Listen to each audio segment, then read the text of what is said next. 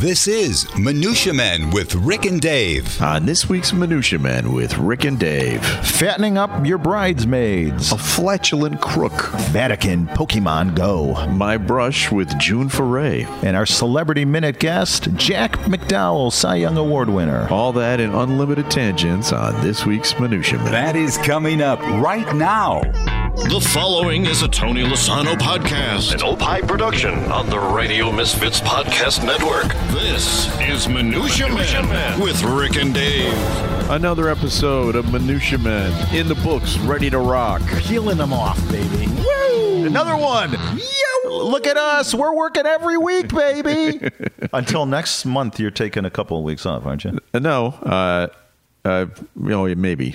Yeah, one. I think I'm only. No, you know what? You're taking two. No, I won't. I won't take any time off because it's Thanksgiving time. I, I'm assuming you're not going to do a show on Thanksgiving. Uh, you're right. Um, and that following Friday, we're going to Cincinnati. See, so so, um, so who's taking the time off? But man? This is like six in a row, baby. I know, because uh, we are. Uh, we are men, and we are dedicated to minutia. Yeah, we are men who. I still have this cough. Yeah. Did you hear the cough?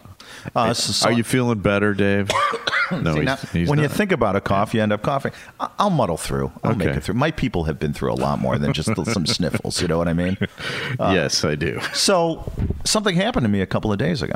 Okay. Okay. And it kind of made me kind of reevaluate my life. You know, we're getting to the point where uh, your best, the best things that happen to you, you don't tell me in real life anymore. Yeah, you, right. I save it for the podcast. It. Yeah, okay. Right. So, so what is it? What so happened? I go to this Dunkin' Donuts. I teach two mornings a week, um, yeah. nuclear physics, no. and um, so there's a Dunkin' Donuts right by the school. Yeah, and I go there.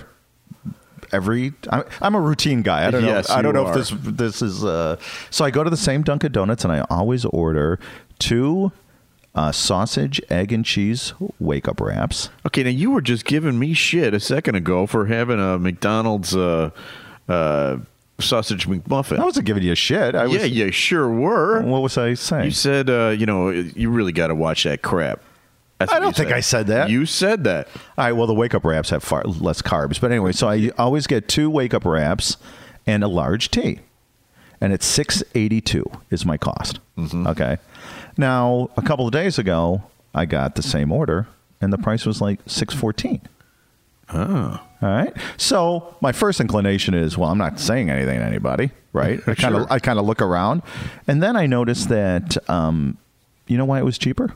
Because the, they've been overcharging you for the last six months? No, no. The guy gave me a ten percent senior discount. Oh, my God. And he didn't ask. It was total organic. Oh, my God. And this prick's name is Raymundo S. Because they put it on the... He's now my nemesis, Raymundo S. from the uh, Skokie. All right, this is very un-Dave-like uh, to not be thankful of saving you fifty-five well, cents. I'm now asking for this damn senior discount every time I go to, especially so when he's behind. Maybe you should the, be praising Raymundo. Well, you know, thank you, and I guess after a year it turns into real money. Yeah, you know, eighty bucks. A, I already figured it out. It's like seventy-eight bucks a year. Uh, but um, and if Raymundo ever leaves, I'm just following that son of a bitch wherever he goes. You know, whatever he's doing to get. The I think discount. If he ever leaves. The next person will think the same thing. Yeah, I. Uh, but it was purely, and this comes on the heels, actually, of a couple of weeks ago. I was on a train um, going downtown, and a kid, and when I say kid, someone in his like forties, got up and asked me if I wanted to sit in the seat. Wow. Right, so... So that's where we're at right now. No, that's not where we're at. That's where you're at. It's not happening to me yet. Well, it will. We got a great show today, huh? We do. We have a former Cy Young Award winner coming on the show in just a bit. Yeah. Black Jack McDowell, uh, former Chicago White Sox pitcher, former Yankee. Uh, Indian, too. And Angel. Yeah, I think he, he bounced around a little at the end there. Yeah, uh, and former rock musician. And the guy... current rock musician. And the guy who... pretty much is the reason I wore a goatee from ninety-one to like ninety-five. So we'll be tackling all of those important issues uh, coming up later in the show. But first, uh, we have to bring you some regular minutia. I've got some audio. This week's minutia with Rick and Dave. Ricky, this comes out of New Zealand. I don't think we've ever done a story out of New Zealand, have we? I Maybe. don't think so. I don't know. I mean, when you're working every week like us, probably yeah. at some point. Woman secretly fattened up her bridesmaids before her wedding. This sounds like a Grimm's fairy tale, doesn't it? Like a like a weird, weird, dark Grimm's fairy tale. It actually sounds like it happens a lot. Well, we've got documentation here out of New Zealand. A woman has opened up about how she used smoothies to fatten up her bridesmaids before her wedding day.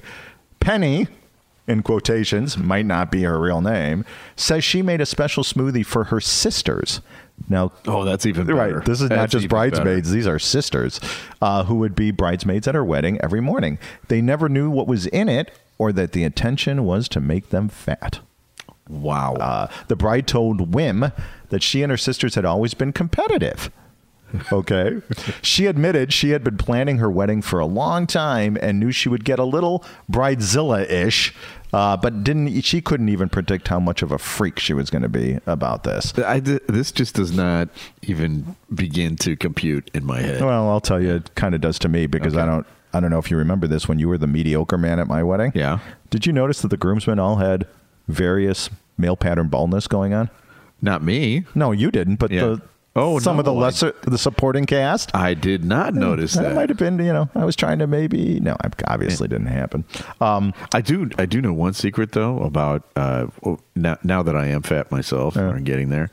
Um, here's a trick for you: when you get your picture taken, yeah. and it's a group shot, you go behind somebody, either behind somebody or you or you're in the middle, because if you're on the edge and you're a fat guy, you are like. Twice as wide. Okay, so if you're a fat guy in the middle. But if you're in the middle, you get squished in by the other people. Well, I have... I, I should have never told you that because we get our oh. pictures taken together right. so often. I'm in the like, middle. No, I'm in the middle. uh, well, get out of the way! Have you noticed all the pictures that we've been taking lately at these events? I keep... I put my chin up because if I go straight on, I have two chins, but if I raise my head just a little, I only have one chin. Okay, so maybe you're a little bridezilla. Right. Yeah, so there you go. Penny, New Zealand. She was making these smoothies. She would wake up in the morning. Evidently, she lived with her sisters. She would wake up in the morning and go, hey, Sarah, J- Joan, got some smoothies here for you. So I mean, how does this get into the newspaper? That's I don't when, know. I mean, she must have leaked it to somebody or, or one of her sisters. Or one of her sisters, one of her sisters did. did. And she goes on to say that she made a smoothie that looked exactly like the fat smoothies, but hers was just all fruit and oh yeah. my god! And the other ones were laced with I don't know cane sugar and high fructose corn syrup or whatever. Um, and um, and there you go. And she also went on to say that she purposely picked bridesmaids' dresses in a neon yellow that would make them look washed out and pallid. It's terrible. Hey, uh, is Penny's husband possibly aware of this? I mean, if I'm aware of this in your mom's basement, I would assume that. He may be aware of this as well. Uh, he he most certainly is. That's funny. So um, I was thinking back to my own wedding, mm-hmm. and you know, I had five groomsmen. Yeah, and um, my biggest mistake was picking all White Sox fans. Ah. Every one of my groomsmen was a White Sox fan, but there was one moment in my wedding that I'd like to share with our listeners, oh. if you don't mind it. Um, see, Dave was one of my groomsmen. But Dave had never been to a Catholic mass before. And I neglected to kind of fill him in on how this works. Yeah. You couldn't have written me a syllabus or something? A synopsis is what's going on? So it's time for communion. And Dave just, you know, follows. He doesn't know what he's doing. Well, I was the first one. Oh, you, that's right. Because, and I wasn't the best man. Yeah, you were. The, yeah, I was the uh, just the, the next best man. Right. I was, I was a supporting cast. Yeah. Right. I was Scottie Pippen. And, uh, well, go on, go on. So, so uh, it was time to go up and get the communion, and he and Dave's the first one up, and and he just stands there. The priest hands it to him, and he he stuck it in his pocket. He stuck the Eucharist in his pocket, and after the after it was all over, we explained to him that you know the the Catholics believe that it is actually literally yeah. the body of Christ that you're. Putting in your pocket, which is kind of ridiculous when it comes right down to it. Uh, but Dave had a joke and, and has a joke now for the rest of his life, which is right. Is is that the body of Christ in your pocket, or are you just happy to see me? So I still have it actually. Uh, yeah, and I'm gonna. Uh, so there's a tip for you if you if you're getting married and you got Jews and, and you got some Jews in your uh, bridal party. Make sure you explain how the whole thing works. Just a couple of lines, maybe a paragraph would would help us out beforehand. All right, I have uh, some minutia for you. This is a story uh, in Kansas City. a Kansas City man facing federal gun and drug uh, drug charges, um, is twenty-five years old, and he was questioned back in November of twenty seventeen. His name is Sean Sykes, Junior He pleaded guilty to one count of possession with intent to sell cocaine, heroin, marijuana, and using a firearm in the furtherance of a drug crime. Now, this doesn't sound like a wacky right, right, story, right? right? Uh, well, the plea deal gave the journalist a chance to look back at his original interrogation, which occurred in September of twenty seventeen after a routine traffic stop. And they found out some very interesting things. Uh, for instance, um, it turns out that Mister Sykes, throughout the entire uh, interview interrogation, had a, had a bit of a gas problem. And kept like was like during the answering of questions would just like sit on one side, lifted leg up in the air, and and did it over and over and over again. Well, I mean, if you're going to go up the river, you might as well have a little shtick in there. But it was in the police report. And I am right now playing you uh, audio of the, of that exact uh, of the of the exact interrogation. Uh, interrogation. Now, what's funny about this audio is, do you remember uh, a guy that we went to school with named Joel Kamm? Oh, the guy who's like a he's a, a like, zillionaire, a multi-millionaire. Yeah, yeah, yeah. yeah. Uh, he one of the things he's done is released an uh, a a C D of fart noises. This is one of the reasons he's now a multi-millionaire. Yeah. It's one of his best-selling things. This is. Good for Joel. This is track seven off of there. And that's the University of Illinois at Urbana-Champaign where you can get those degrees to, to right. prepare you for that. All right, so. Beautiful. Hey, we got a winner. Oh, fantastic. Uh, Pick Baby. Pick, pick Baby. Pick, pick, pick Baby. Yeah, okay. Pick Baby is a Twitter follower. And All what right. Pick Baby did is they just retweeted and followed us. And you know what they won? Uh, they want an Amish coffee mug. They want an Amish coffee mug. They uh, back in or uh, back in the game by Rich King. Great book. Yeah, have we ever explained what an Amish coffee mug is? I don't know. Go for it. So uh, you're probably wondering. Mm-hmm. We keep, we're not traveling to Indiana or Pennsylvania and going to Amish country and buying coffee mugs from them. Uh, and, and chances are they're not listening to the podcast anyways yeah, right now. Probably true. But Dave and I once owned an advertising agency that was called Amish Chicago Advertising. The Amish stood for Ad Men in Search of Happiness. Which we didn't find. We, which is why we disbanded the company. Uh, and to give you an idea of how naive we were, I don't know if naive is the right word, uh, we had a client out of Nebraska who couldn't pay us, right. So he paid us in coffee mugs. Right, that's how in that happened. A shitload of coffee mugs, yes. And that's why on episode one oh four, we're still giving them away. And the company's been dead for ten years. So if you want an Amish Chicago coffee mug, all you got to do is retweet and follow us, uh, and um, we pick a random winner. Also, you know what you can do? Rick? Review us? You can review us. We've got over two hundred reviews right now. That's fantastic. Uh, you can also get us on Stitcher, Google Play, iTunes, Spotify. Spotify. We are all over the place. So You please can't miss us. If you're not listening to Minutia Men, it's because you don't want to be yeah, listening exactly. to Minutia Men because uh, it's very easy to find us. Do you have any more minutia? Um, well, we were just talking about Catholicism. And the body of Christ, right? Oh, good. This is a good segue here. Okay. Vatican releases Pokemon Go type game for Catholics. Really? Okay, yeah. A third-party developer with papal blessings from the Vatican has released a free smart co- a smartphone app called J C Go. And you know what J C stands for, right? I sure do. Uh, Johnny Cash. uh, a game that's similar to Pokemon Go, but different in some other ways. In uh, Jesus Christ Go, or J C Go, instead of coach, uh, catching Pokemon, uh, players have to roam around the world to find Catholic saints and other biblical characters, okay, to join their, is it evangelization team? Is that yeah, the right that's word? Right. Yeah. Uh, and instead of attacking them, which if this is truly a Catholic, a Catholic app, you would t- attack them, wouldn't you? Like... in the fourteen hundreds. That's not very nice. I'm sorry. Uh, you have to answer some of their questions before you can join their team. Uh, so there you call. There, there you go. It's called J C Go. That's actually a great idea. Yeah. Um, now, I've been playing J C Go for years, ever since I drove. I've been driving. Right. You know, I say it, you know, Jesus Christ, go about fifteen times in traffic a day. You know? Yeah, that I believe. And shouldn't it be called Popemon Go. oh, uh, very good. Come on. And uh, the character, which I think is in bad taste, the main character is a Pikachu. And uh, nice. There you go. Nice. Good night, now, Chicago. You know, um, I was uh, in a fifth grade class yesterday. Uh, uh, they asked me to come in occasionally as a writer and go in there and talk to the classes about writing. Did you sell any Amish Chicago coffee mugs to any of I those? Did not, but uh, I think I might have sold a few Father Knows Nothing books, okay, because uh, they asked me to read from it. And and I don't know if I've ever told you this. The reason I, I bring this up is because you mentioned Pokemon, and there's a couple of stories in the book about Pokemon. But um, our perfect audience is fifth, fifth graders. graders. Oh, yeah. uh, they were rolling... They were rolling. They yeah. loved me. I got like a standing ovation. Bravo! Bravissimo! And I'm going to read you the story that got it for me. All right, you ready? Yeah. Um, this is a story of, uh, this is in my book, Father Knows Nothing. Father Knows Nothing was a column I wrote for years for the uh, Northwest Indiana Times.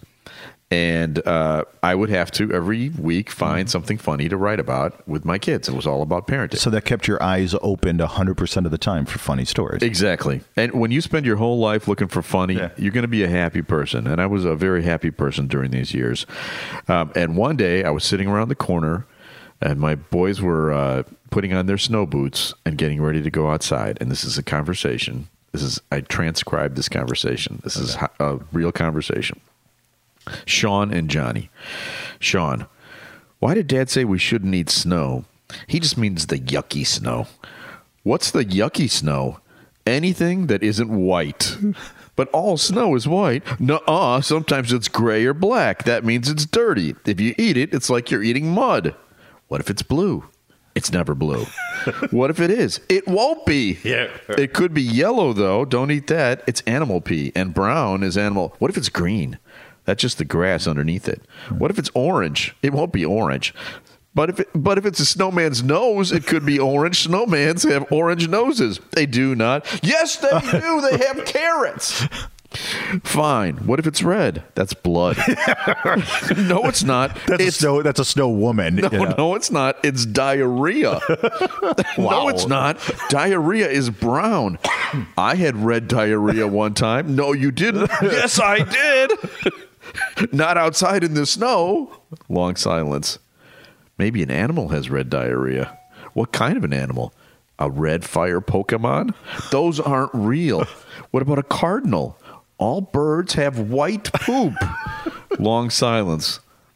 But I thought you said that white snow and scene. Oh, and scene. Nice. Very. Yeah. And, uh, That was that happened, what, three weeks ago, right? Johnny, or she, Johnny's twenty, Sean is sixteen. It happened about ten years ago. And, wow. and uh, it, it, you know how hard it is to listen to a conversation like that without oh, laughing out loud? Right, exactly. But so I, the whole time I was writing that column, I walked around with a, a notepad and oh, yeah, and whenever paper and funny, whenever right. something funny. So anyway, that was... That's my little story. Well, do you know, as an aside, you know, the Pokemon is still huge, as you know. Yeah. Aaron, my twelve-year-old, one of my twelve-year-old daughters, is l- really into Pokemon. And she watches YouTube videos of people opening up Pokemon card packs. I've heard about this. And and, and this guy that she listens to or watches has like three point two million subscribers. And all he does is he goes and buys Pokemon packs and opens them. Yeah, I think we've missed our No, I know. We, we would have been huge on that market.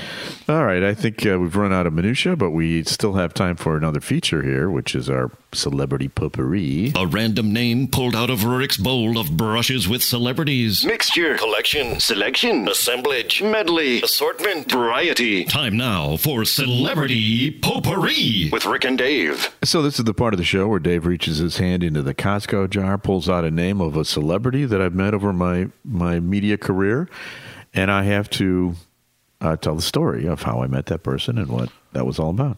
I'm not sure I know who this person is. June Foray? June Foray. I think she recently passed away. Uh-huh. Uh, she was a voiceover artist, maybe one of the most famous female voiceover artists of all time. She was uh, Rocky the Flying Squirrel. Okay. Rocky right. and Bullwinkle. She was yeah. Natasha. They were the both the same? A, yes. She was also uh, Granny from the Tweety cartoons. Okay. She was Nell Fenwick. Uh, she was Ursula from George of the Jungle. Okay. So, I mean, so she, she was a she was big deal. I think she was in Cinderella. Okay. Uh, she all sorts of stuff. I mean, huge, right, huge right. voiceover actor. And we uh, were lucky enough to get her on Landecker's show. And, you know, for me, this wasn't that big of a thrill because... Yeah, we kind of a little yeah. bit missed the Rocky. Although... I mean, I liked I liked her Rocky, stuff and well, everything, but I wasn't, well. you know... I wasn't that right. excited. I, yeah, I can say this now because she's not not around, but I pretended more that yeah, I was excited okay. than I really was. But Vince, who was my technical uh, assistant. And who does all our jingles. Who does all Thank our jingles and does, does all the voices uh, for us. He idolized June Foray because he is also a like a character vocal mm-hmm. actor and loves doing voices. In fact, when we he was one of the owners of Amish Chicago, which you talked about earlier, and he has three hundred coffee mugs, I believe. But he used to do most of right, the voices right. in, in the commercials that we wrote. So he was nervous the whole week before we had her on, and then John uh, Landecker let. Uh, Vinny and June Foray do a bit together. Oh my God! On the air, and, and I don't remember what voice. I Vince would remember the voices, but they each did a, a, car, a cartoon character voice together in a scene. Oh my! He must. And have it was like been, one of the biggest right. thrills of Vince's right. life. So this is like your equivalent of when you did the love scene with Liesel. Yeah, um, yeah. That's his, that's his. That's uh, his Liesel story. So I thought that was an. You could do worse than a Natasha. If you, you know could. What I'm saying. You could. All right, so now it's time to bring on a. We uh, talk about celebrities, and then we bring on an actual right. celebrity. And he and this one. Well, wait. Oh, let's play the audio. Okay, all, right. all right. I don't think we need to do much of an all intro. Right. Oh, sorry. All right, here goes. German. Time now for the Celebrity Minutia Minute. Hey, you got a minute? Celebrity Minutia Minute with Rick and Dave. Joining us right now on the phone, former Cy Young winner, Chicago White Sox great. And also, I believe, an Indian, an angel, a Yankee. But for a us, musician. For us, he's he'll always be a Chicago White Sox player. Black Jack McDowell. How are you today, Jack? Hey, doing well. What's going on, guys? Hey, thanks really a lot for appreciate your time. Uh, Jack, you had a hell of a career, let's be honest. nineteen ninety-three A L Cy Young Award winner, over one hundred twenty-five career wins, three point eight five E R A. But let's face it, your biggest accomplishment was flipping off New York Yankee fans. So for, as far as I'm concerned, that's first ballot Hall of Fame. Uh, was that just a moment of rage? That is, that is definitely the memorable moment, guys. Yeah. uh, did you, you know, I, I, I'm sure, I mean, I flip off people four or five times a day on the, you know, on the Dan Ryan. Was this just something, was this just something uh, that just happened? I'm sure it wasn't premeditated. You did, you know, what, what was going through your mind? Do you remember the incident? Paint us a picture. Well, okay. So here's the deal. Second start of the season. I mean, if you can go back, that, that was the first time that the Yankees went to the playoffs in thirteen years was that season. And if you could go name our starting pitching, I'd give you a high five, okay? We started out with um, Jimmy Key as our, our number one, and I was the number two. One start into the season, Jimmy Key was done for the year. So Buck Showalter came to me and he said, listen, I know you're an innings eater guy. You don't care about your personal stats. We're going to have to ride you this year, man.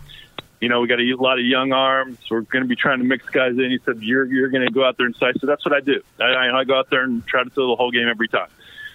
So it was one of those years where, you know, you, you maybe you have a tough start. You aren't going to be out of there after four innings. You know, you're going to have to stay out there and suck it up and get beat up a little bit, which I did a few times that year. And taking one for after, the team, right? Yeah, and after after a couple times in a row of getting booed because I'm staying out there sucking up innings, you know, and then that game was against the team that traded me, and they were beating me up, too. I was just like, you know what, guys? You're supposed to be all the, the, the great, smart New York fans, and you aren't figuring this out yet. So, yeah, I was pretty upset. Did you did you get any death threats? I mean, you were on I uh, you were on the front page of the newspapers. Did you get any death threats? I mean, New York Yankee fans, not the most forgiving, obviously. No, you know, th- there wasn't much at all. And actually, the fans, uh, the fans actually treated me a heck of a lot better after that. Once everybody started talking it out and all this, they, they, you know, I kind of became a little bit of a folk hero there, so that was good. Good for you. Were there any good, like, headlines? You know, the, the New York Post? I think or... Jackass was one of them. Oh, really? I saw, well, and well, and then there's there's the Yankee Flipper. Mm. Oh, which, good. Uh, you know, worked its way into a uh, rock and roll song, so what the heck? Th- you know, you can't beat that. You know what? What the hell? You know, I, uh, hey, um, back in the nineties, here in the White Sox, I remember, I don't know if you remember me, um, you probably don't, but I used to see you in the dead of winter with a rubber ball throwing it against a brick wall. Uh, is that is that how you were? Is that how you were um, practicing during the off season? Yeah, except it wasn't a rubber ball; it was a real baseball. Oh, it was. Okay. I would use I would use one ball every time I would go throw against the wall. I'd use one ball, and by the end of it, it would be done. But you know, you got your you got your throwing, and yeah, I, there was an old uh, church that had a huge brick wall, kind of a block and a half from my house, and so yeah, I would go throw against that wall. Yeah, was, I still think it's a, a great pitcher's workout because you're thrown against the wall and then you got to field a ground ball on the way back. Oh, good. So you're getting your leg work in, you're getting all kinds of stuff. So, yeah, I would definitely do that all winter. Did anybody? I thought, you know, all these guys would have to go to Northwestern to throw. And I'm like, I'm not going to drive forty-five minutes to throw a fifteen-minute bullpen. I'll get my stuff done here. Did did anybody else recognize you? Was I the only one? Who, and, and I don't know if you remember this. You asked me to grab a bat, and I ran like a little baby out of there. Did, did anybody else? Did anybody else notice you doing it? Yeah, occasionally people would walk by. You know, it was a pretty. It wasn't really a, a very much of a pedestrian walk in that area. It was more people driving by. But the funny thing was, is we lived. Um, with an alley behind our um, garage and then a an elementary school right behind the fencing, right behind that alley with uh, no cover. And so during the winter, I also, when it was time to throw off the mound, I would drag a portable mound out into that alley and throw into a net. And all the grade school kids would watch, so they kind of knew I was there, and they would get their ten minutes to hang out and watch me throw out, so that was fun. Well, if I would have if I would have taken a bat, I would have totally taken you downtown. I'm telling you that right now. You know, it, I think it's great that you practice like little league kids do, you know, throwing up against the wall. That's how we all all the baseball players in America that live in cities like we do. That's the only place we can do it. Yeah, you you draw a box on the on the wall with a big thing of chalk, and then there you go. Yeah. So uh, back to your uh, career. Was there ever a player that you just could not get out, or a player that you just knew that you owned, you know, one way or the other? Well, it's interesting because, you know, to start to finish your career, it's it, you usually don't have just like one end or the other, but you do go through streaks. Like I, be- I began my career, and Mark McGuire, I believe, started out oh for twenty-nine or oh for thirty against me. Wow. And to a point where he wouldn't he wouldn't um, play when I pitched. Wow. When he was with Oakland for, for a couple couple go-arounds there. And then all of a sudden he comes back and he's a little closer to the plate. He's crouched a little bit, and I go, wow, this looks different. This is weird. And then he started hitting me, and then he started hitting me pretty good. So you go look at our career numbers, and they're pretty normal numbers, okay? Okay. But you have to realize that that started out oh for thirty, so he kind of beat me up the second half of our career. Did you flip him off after he after he hit one out on you? In my in my mind, yeah. Um, a, a memorable moment of your career, you and Mark Witten had a little kerfuffle. Uh, do you still keep in touch with Mark Witten by any chance?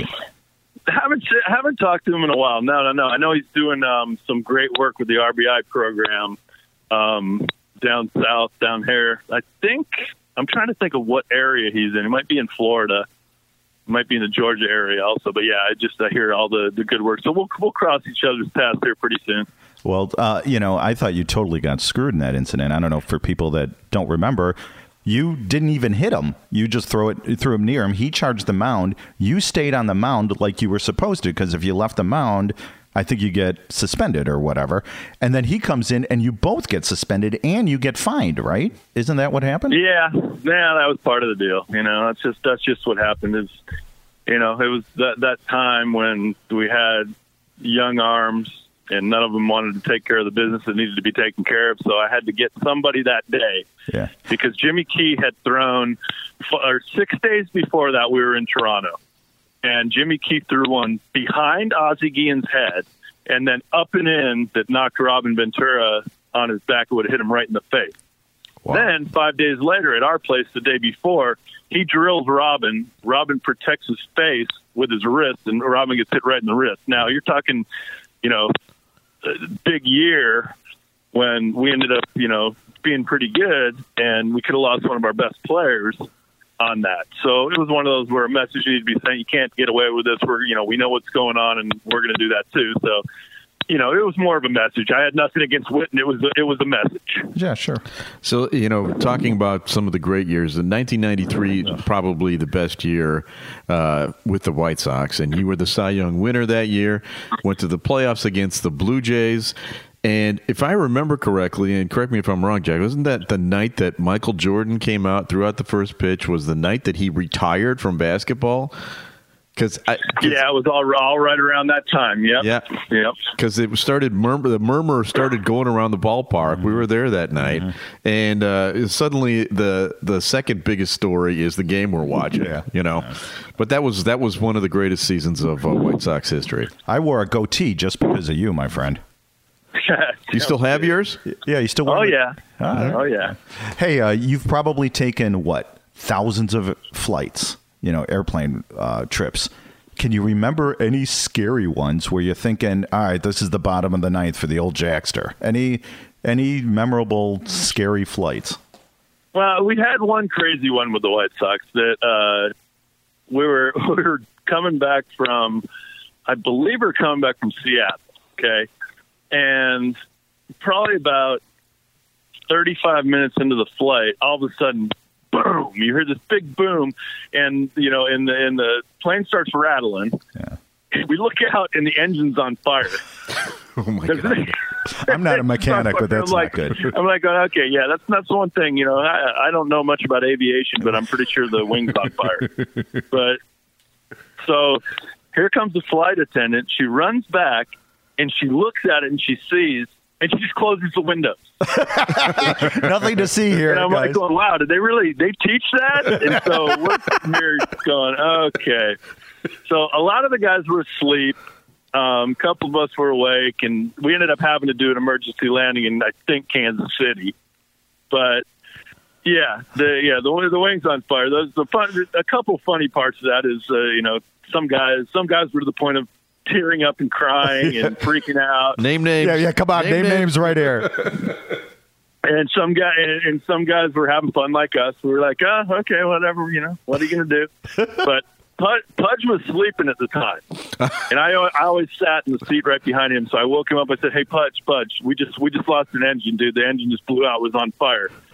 And and, and he just waking up. He looks at me and he goes, "Just one." Yeah.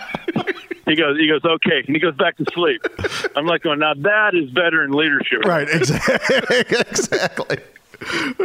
So last week we had Carmen Fanzone on the show. He's a former Cub, and he's a musician. He was a trumpet player. And he talked about when he was with the Cubs, he would go traveling around the country with his with his trumpet, and he'd, he'd do some gigs at night because well, the Cubs played a lot of day games in those days. You are also that rare combination of musician and ball player. Did you combine the two during the seasons at all?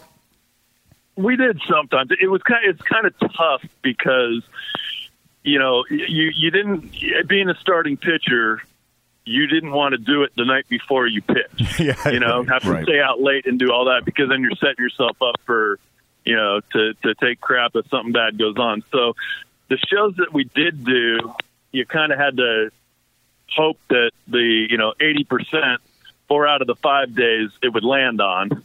Right. You know, that you, that it was okay to do it. So it was kind of hard because you had to set it up way in advance if you wanted anybody to go. But wasn't Scott? So, Rad- yeah, we did a few. We did a few times. Scott Radinsky, did he play with you? Why do I remember that? Was he part of your? He did. He went. His um his band was kind of my backing band for the first time that that uh, we went on tour.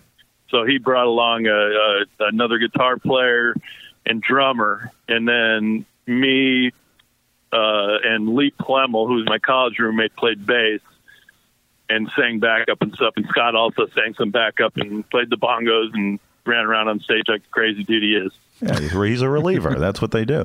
Um, you, you, your, your band, you guys backed up the Smithereens for a tour, didn't you? Did I read that right? We did. That that was actually that tour that we did. I just described. That was when we, you know, we played a bunch of stuff on our own, and then we opened up a, a couple legs of their tour, and from that kind of formed my new band, because Mike Macero, the bass player for the Smithereens, really.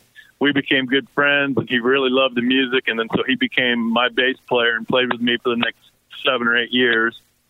And um, the the sound man, Mike Hamilton, um, became my guitar player and kind of co-producer on everything. So yeah, we kind of that's where the band Stick Figure came from. That's awesome. Now, I, I've heard your music. I kind of know the genre that you're in, um, but uh, I'm always curious about musicians. If you're put on a desert island and you can have one album to bring with you other than your own, what is what is like that one album that has has made you into the musician that you are today?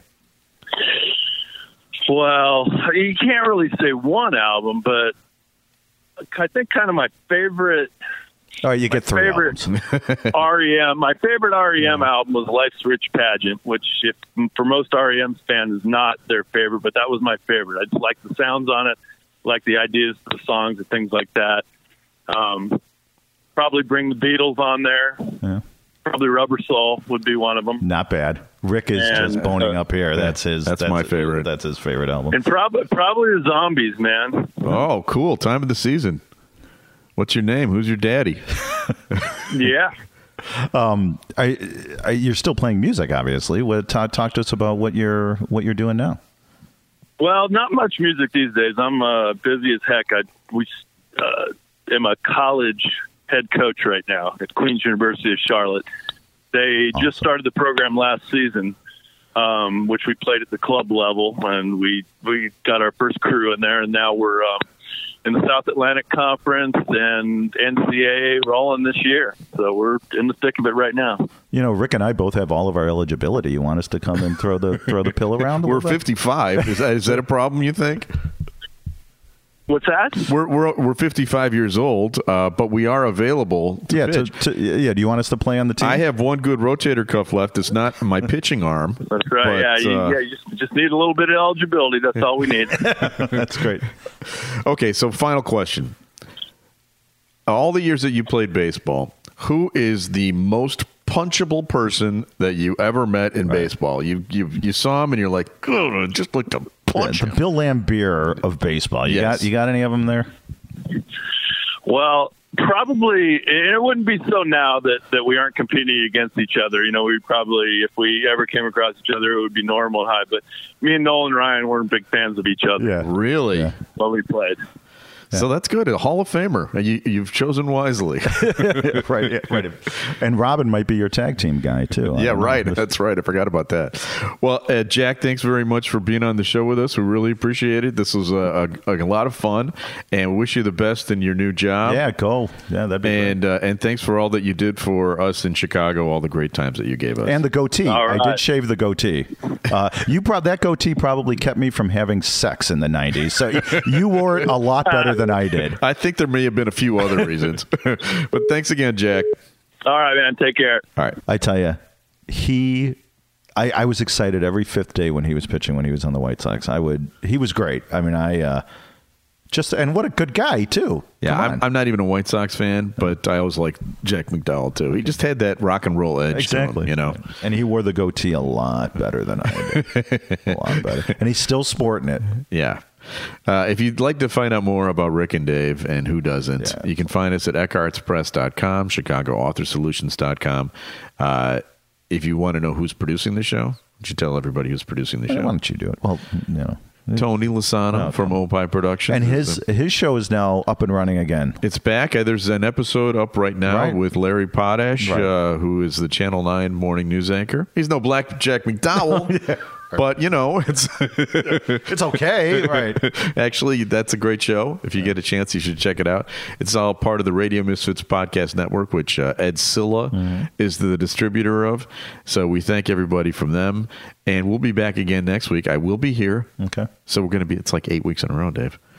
Where's the deli tray? Mom didn't make a deli tray. I know. She's fallen down on the yeah. job. We'll be back again next week with another episode of Minutia Men. The preceding was a presentation of the Radio Misfits Podcast Network. Find our other great shows on iTunes, Stitcher Radio, and at radio misfits dot com. Thank you. This has been a presentation of Old Pie Productions. Tony, can you shut up? If you missed L- Lozano, Lozano or La- Los Lozano and Friends, here's what you missed. I'm Ro Khan. Do you like to talk about politics? I actually don't. Politics, the problem is I'm, I have no problem discussing politics. I just don't like the, discussing it from that left-right paradigm the way that, that talk radio does it. Right. You know, where most of the, either, you know, the hosts are either, you know, very far to the right or very far to the left. Right. You know, most of them are very far to the right. And I grew up in this business, so I know what the trick is. And this is before talk radio was actually a political force in the nineteen eighties. Yeah. I would say that two-thirds of the conservative talk shows in America don't believe anything that they're saying. Yeah. They're doing it solely to agitate so they can get phone calls. Right. There's a couple things that worry me about the future. I'm, I, this is, I'm getting to be an old man because it's like, I all of a sudden, you know, back in my day, we didn't have Armenian girls having sex with black guys. You know, like, what? What are they talking about? You know, I don't know. And this is not against, you know, the uh, Republicans or conservative philosophy, because I, I happen to vote Republican more than I do Democrat, but I, I vote for both. Yeah. Uh, but I'm a centrist. I could yeah. see both sides, and I decide who Who's, who's got the better idea at that moment right. that I think is going to be better for the future. It's not always the same thing. It's not always right. some sort of dogma. The left dogma doesn't make any sense to me, and no. most of the right stuff doesn't make any sense to me. Well, I've always said M S N B C and Fox News, neither of them are news channels. They're no, entertainment no, no. channels. Oh, and it's that's, all entertainment. But people perceive it because they put the label news on it and present it like news. Right. And it's like, no, it's just talking points. The Federal Trade Commission should do something about that. It is completely entertaining. And I've worked in cable news, yeah. and I use that term loosely. Yeah, uh, yeah. I worked with Glenn Beck. I know. You think that Glenn Beck oh my gosh. has any... I was his fill-in when he was at C N N. Yeah. To bring this around full circle, he was a morning D J in Phoenix. Okay. Huh? Glenn yeah. is a showman. I mean, he's he, he didn't get in this for the right. politics of it. Right, right. I think Rush truly believes what he says. That. Really? I do. I yeah. always thought of him as more of an entertainer uh-uh. than anything. No, wow. I think he really believes it. Mm. And he's very he's entertaining at doing it. He's yeah. very entertaining at doing and it. And he could do it without calls. Right. yeah. Right, yeah. but that's yeah. the point. Yeah. That's There's very few guys can do that. Right. There's everybody in, in conservative talk radio has a first and last name. That's just like the same thing. Hugh Hewitt and uh, like Lou Lewis. And there's guys, I mean, literally there are guys that, you know, Tom Thompson. It's like, really? You think we're that stupid that we can't remember your name? That you have to name it yourself twice? You should have been Roro. Assholes. Radio Misfits. Get more Lozano and Friends. Lozano. Now on Lozano dot com. Good luck trying to spell Lozano or whatever it's called.